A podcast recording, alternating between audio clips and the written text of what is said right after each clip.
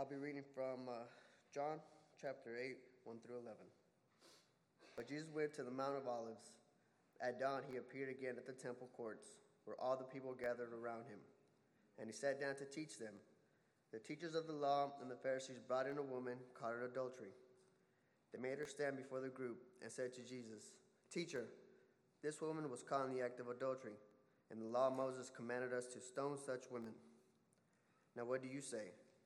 They were using this question as a trap in order to have a basis for accusing him. But Jesus bent down and started to write on the ground with his finger.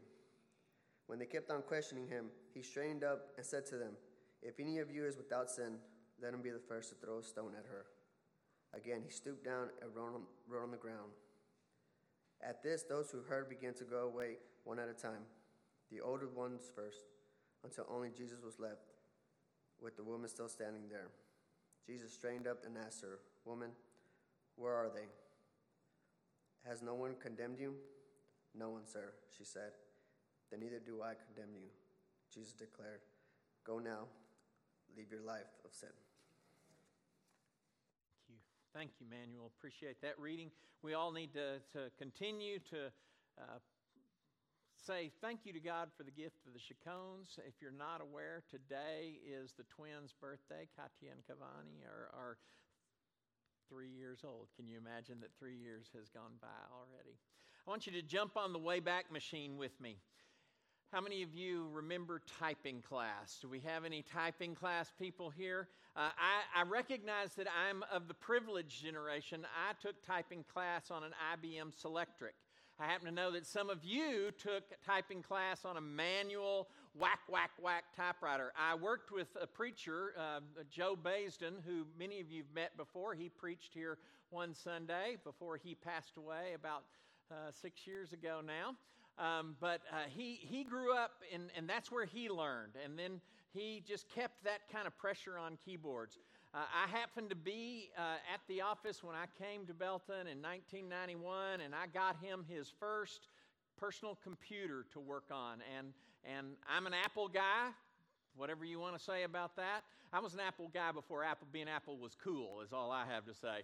Um, I was an Apple guy, and so I, I knew the easiest computer that I could teach him how to use was going to be, and we're talking now about the little green square that had the monochrome screen put into it and probably the cheapest keyboard that Apple could have produced anywhere in the world.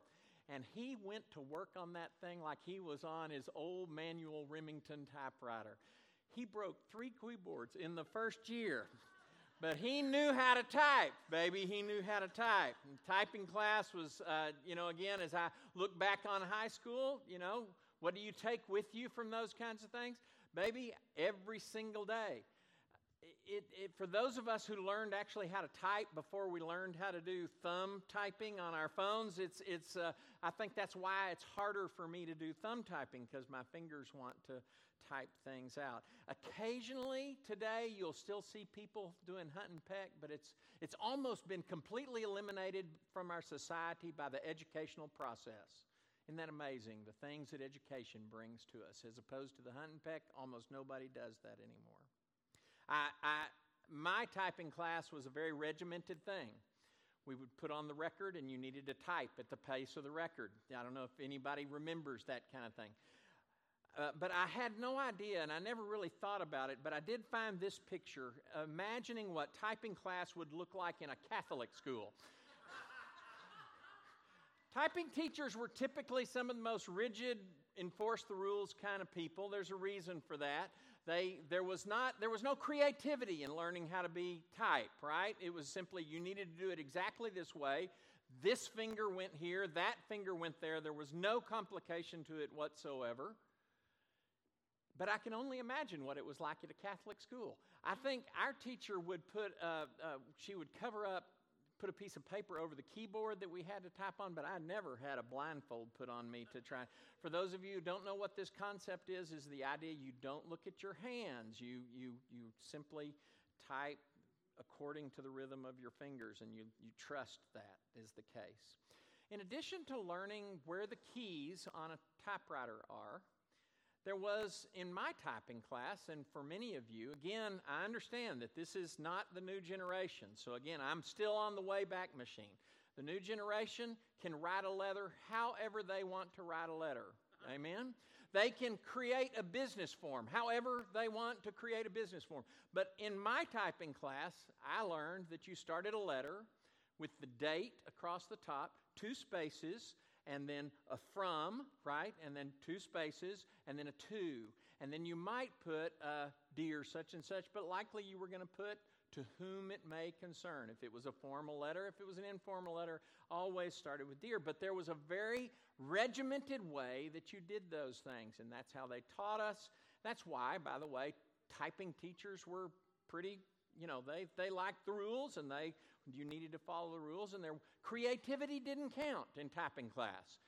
Your English teacher may have counted for creativity. Your art teacher loved your creativity. Your math teacher and your typing teacher did not like your creativity. The New Testament writers followed the form of their day very, very well.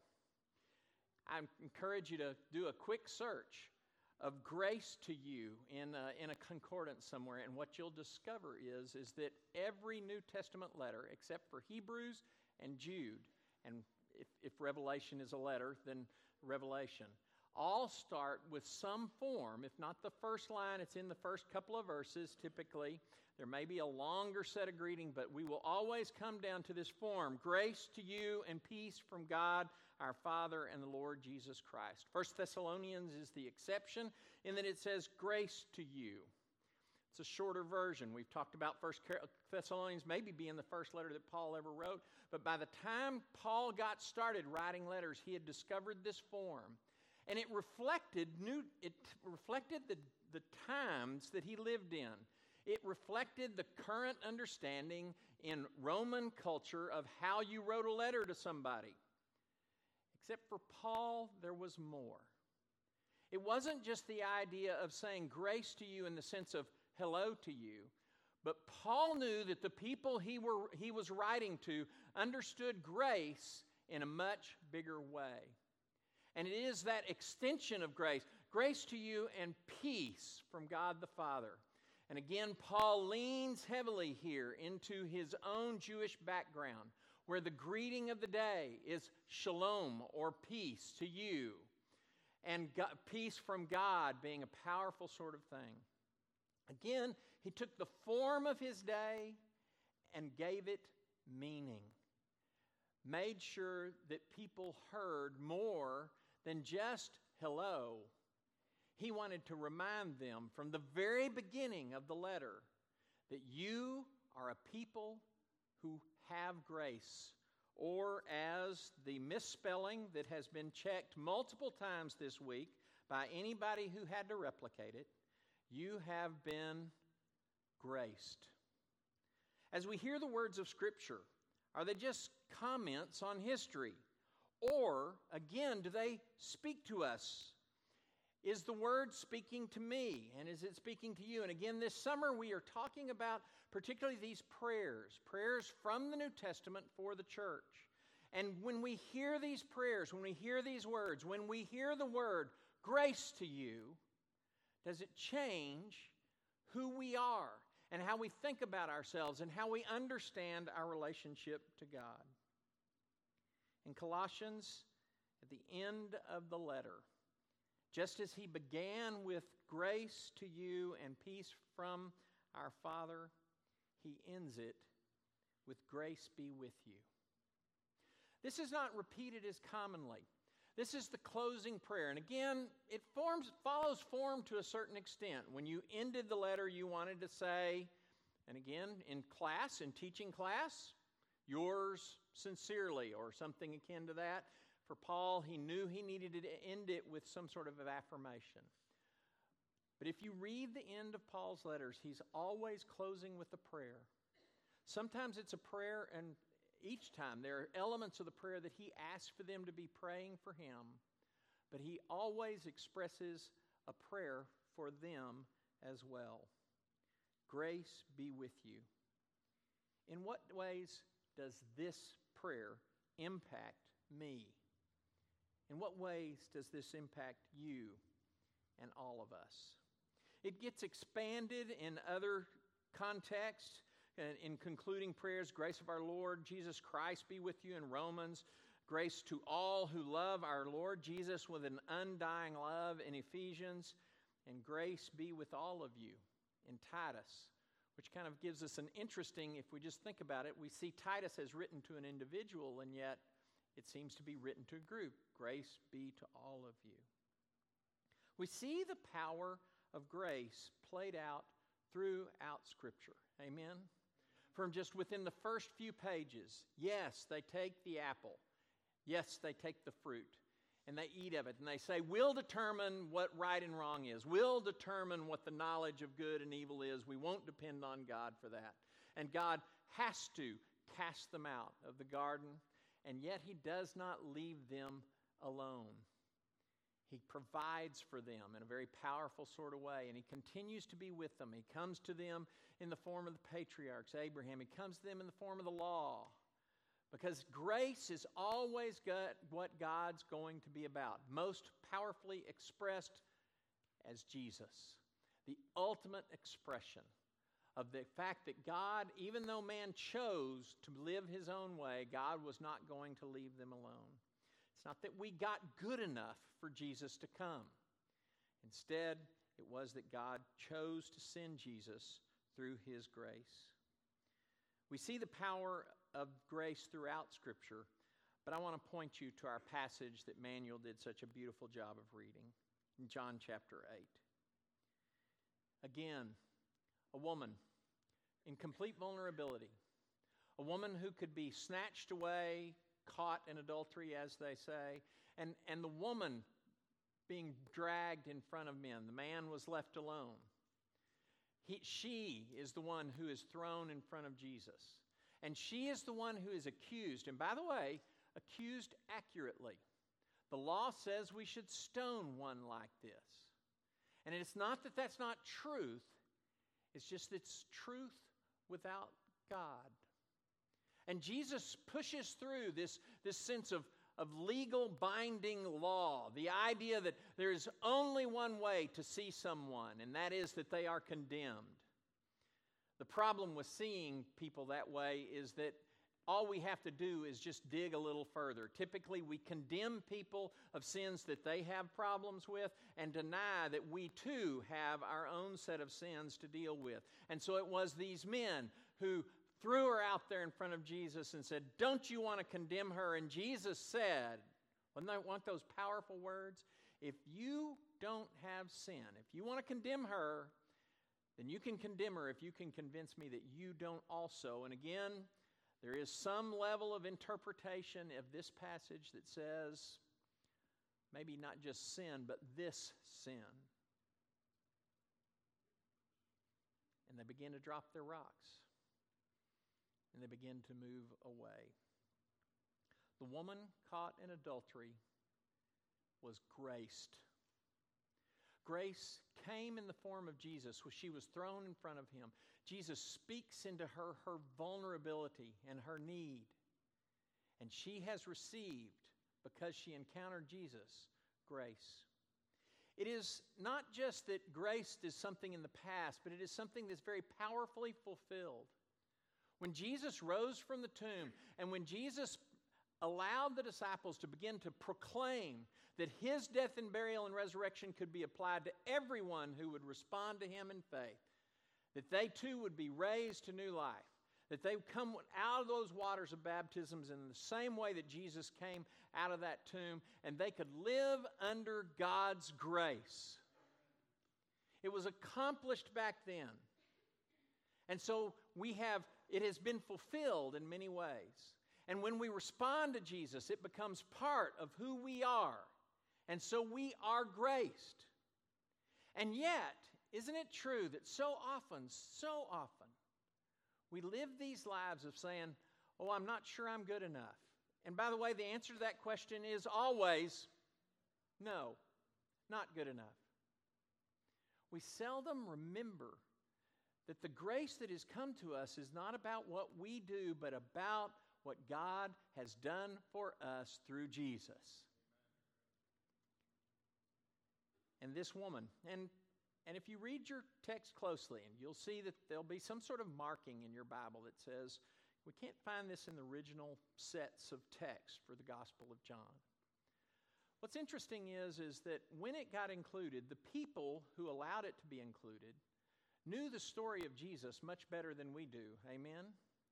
And it doesn't seem to be a false story about Jesus. It just doesn't seem to be a story that John included on the first round. It is interesting how there's context given to it. Where was he? What was he doing?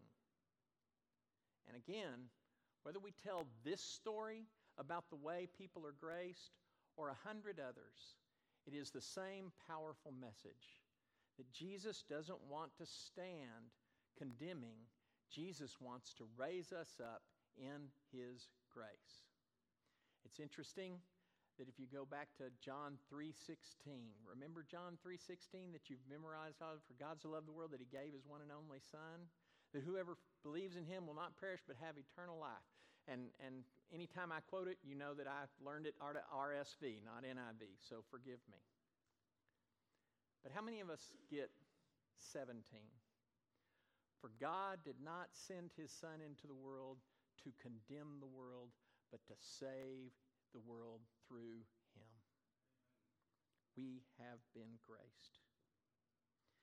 But it is also a powerful, anytime that we affirm that we have been graced, that that's a reality that God brought into our world, that is not something we can do for ourselves, but something that God has given to us. And even if we choose to respond to that grace in the waters of baptism, what goes on in baptism is not about what we've done, it's about what God is doing. Amen?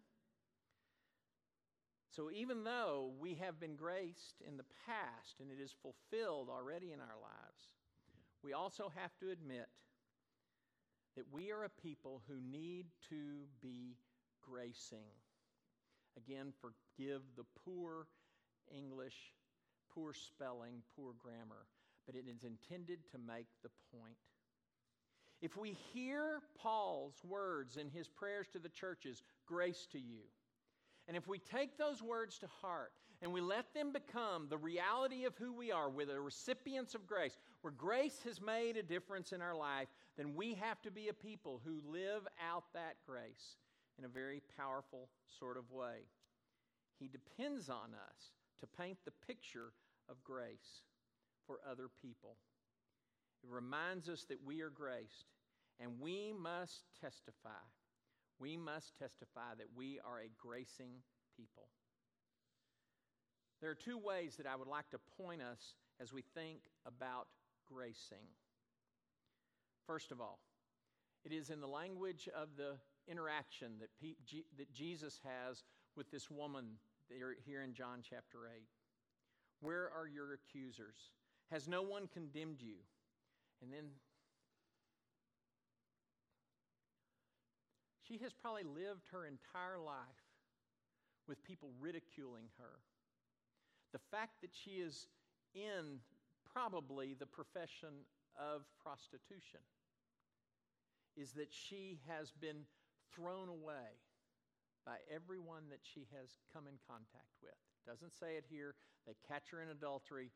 One of the ways you catch people in adultery is you know where somebody's turning tricks and you show up there and you catch them in adultery. Jesus says, maybe for the first time in her life, neither do I condemn you. And then, in a way that powerfully says, I know there's something more for your life. Go and sin no more. It may well be that the whole point of someone saying, Don't you remember that story about Jesus? We haven't got that one in any of these four Gospels. Let's include it here. May not be a, the story of an adulterous woman who is forgiven, who finds redemption through Christ, but it may well be this line Go. Go whatever you're going to do with the rest of your life, but don't let it be about the sin that I have relieved you from today. Folks, we have to respond to the grace that's been given us by seeking the Spirit to transform who we are on a daily basis. To say, wherever we are in our walk with Christ, and again, I'm not saying that any of us live in any sort of perfection necessarily, but we are pointing in the direction of walking in Jesus' footsteps. Amen? And we need to recognize the places in our life, the places where our hearts are hard or our love is not big enough. A place where the justice that God wants to bring into the world is not reflected in my own attitudes and actions. A place where love for the least is not part of everything we do. And so we need to hear yes, I have redeemed you. Yes, my blood covers all of your guilt and shame. And yes, you need to go and make your life about leaving sin behind every single day. I don't know about you, but I find that as my life gets longer, and it is getting much longer these days, that I can come to places where I feel at peace about what God has transformed in me, and I'm so thankful for that. And then it seems that just with a little less attention, a little less concerted effort of saying, no, no, no, I need this to be part of me, it kind of creeps back in. Satan wants it to creep back in. I don't move into condemnation over that. But I don't want it to be part of my walk forward because I have been graced. And I want to be gracing. Go and sin no more. The second response of gracing is powerfully taught in Jesus' parable in Matthew chapter 18. I'd invite you to read along with me.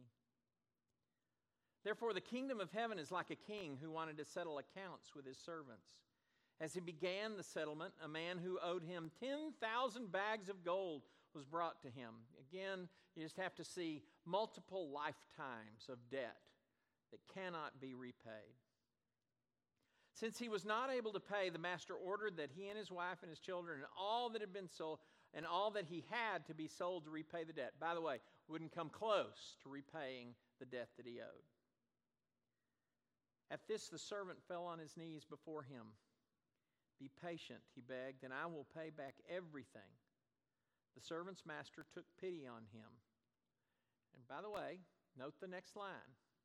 Okay, I'll wait for you to pay me back maybe not even have interest on it, but I'm still looking for those payments. What is his reaction? He canceled the debt and let him go. But when that servant went out, he found one of his fellow servants who owed him a hundred silver coins. Let's go with two, three months' wages. He grabbed him and began to choke him. Pay back what you owe me, he demanded. This fellow servant fell on his knees and begged him, Be patient with me, I will pay it back. But he refused. And he went off and had the man thrown into prison until he could pay the debt. Isn't it interesting? It, Jesus brings in this, this turn in the story because it now becomes a story that's happening in the world. It becomes a story that the people in the story react in the way the people who heard the story would have reacted. When the other servants saw what had happened, they were outraged and went and told their master everything that had happened. Then the master called the servant in, You wicked servant. I canceled all the debt of yours because you begged me to. Shouldn't you have mercy? Shouldn't you give grace on your fellow servant just as I had on you. In anger, his master handed him over to the jailers to be tortured until he should pay all he owed, which means that's not going to happen. And Jesus concludes This is how my heavenly Father will treat each of us unless we forgive our brother or sister from our hearts. Remember our visit to the chapel Pater Noster uh, on, on the Mount of Olives and how the Lord's Prayer is printed there in over 200 languages from around the world. Lord's Prayer is, again, a powerful way in which Jesus teaches us to come to God and to, to honor Him in our prayers and to, to seek His will in our life and what we do in our prayer life. I would particularly encourage you to think about the line forgive us our trespasses, our sins, however you choose to translate our debts. In Luke's version, he's much shorter. Our Father, hallowed be your name, your kingdom come. Daily bread, and forgive us our debts. Matthew will expand each one of those statements. Luke will not until he comes to this one because I believe it's the point of why Jesus brings it to the prayer. Not that we come to Jesus groveling on a day in, day out basis. Oh, please, I, please forgive me. I, I'm, I, I need, because He has given. We have been graced. Amen? We pray for the forgiveness of sins because it keeps us on the tack of I wanting to be conformed into who Christ is, transformed into who Christ is. But that phrase in Luke, the only time Luke expands just the, the basic sentence, forgives us our sins as we forgive those who sin against us. If you look at it in its grammatical form, the emphasis is not so much on, I need your forgiveness, but it is that I want you to forgive me the way I'm forgiving others. Almost as if the response of being graced is being forgiven and being forgiving. Without being forgiving, has grace made its way into our hearts? Someday, grace will win the very final vac- battle. Revelations chapter 20 and 21 describe this, this time when the final battle comes, apart, comes around, and God and His grace and His love are victorious over all of hatred and all of evil and all pride and all those who stand against Him. And it's a beautiful scene. I encourage you to go and kind of read what does it look like when grace finally wins the final battle. I look forward to that day.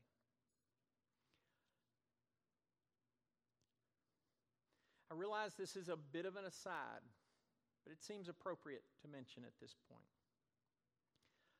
Uh, I have spent the last better part of two months. I had several road trips to do, and when I when I know that I've got those kind of lined out, I'll I'll pick a book, uh, audio book that's a little bit longer. Um, I have been, and just literally this morning, finished the last 10 minutes of uh, uh, Steve Aubrey. That's not the right word. Uh, his book on D Day. I, I, didn't even write it down because it's just been so so familiar to me. You can ask me later. I'll look on my phone. It is kind of the the unequaled statement about all that went on in that one day, June the 6th. He also wrote a book called Citizen Soldiers, and he is the, the screenwriter for the miniseries called Band of Brothers. And if that puts some context, somebody can tell me why I can't remember the author's name. One of the main points that he makes, by the way, very difficult two months to every day turn on a book that's going to tell you about carnage. But the carnage of the first wave made the way for the second wave. Amen. And the second and third and fourth and fifth waves freed Europe from Hitler's tyranny. A freedom that they couldn't accomplish themselves. The author, over and over again, makes the point that the soldiers who were coming on the beaches were the soldiers, were the young men of democracy and freedom. And the people that they were facing were the children of tyranny and a dictatorship. And apparently, at that time, it was quite the question as to whether the children of freedom and democracy could ever overcome an entrenched army from tyranny. And the reason that he wrote D Day first and couldn't quit and went on to write um, citizen soldiers is that he realized that we have to tell the story of a democracy that could create an army great enough. An army that came not from fear, but an army that came from freedom. And it won the day.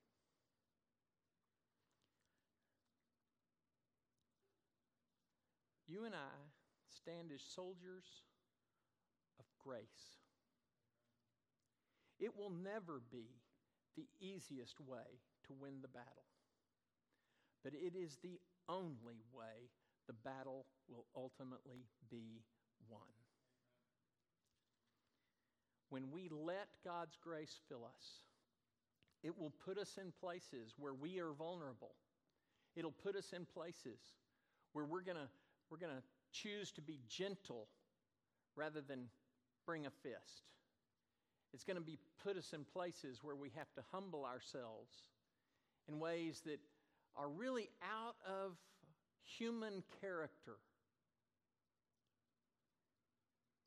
But it is the way of the cross. Therefore, it is the way of Jesus. Therefore, it is the way of grace. Will we be transformed by the grace that God has given us? Or somehow are we trying to depend on fear of punishment? The text tells us it is the love that brings us to where we want to be. Amen? And it is the love that so overwhelms our hearts that causes us to be those who, having been forgiven, will forgive. Neither do I condemn you. Neither will I condemn you, were Jesus' words on that day, but do we let those words be the words of our heart? Neither do I condemn you. He has done everything that could be done for you to not be under, as Chad spoke of, the tyranny of sin. He wants us to be part of the life and freedom of grace. Amen and He has done all that He can do. So you're invited this hour, this minute, to decide that you want to respond to the grace you've received by grace given. Where will that forgiveness show up? How will you determine that I'm not going to lo- I'm no longer going to wallow in the and the sin that entangles me when God wants me to run free. How will you respond? The waters of baptism are prepared this morning. If for whatever reason you have not chosen to step into that relationship of living under God's grace, we would be glad to change that today. If you're online with us, we encourage you to start the conversation at 979 217 3300. You can text us and you'll get a reply. If you're here today and would like your conversation to be a little more private, you're also welcome to respond in that way. The question is have we heard the word of grace? And if we have heard the word of grace, have we begun to live into that grace? Won't you come as we stand and sing? Open our eyes.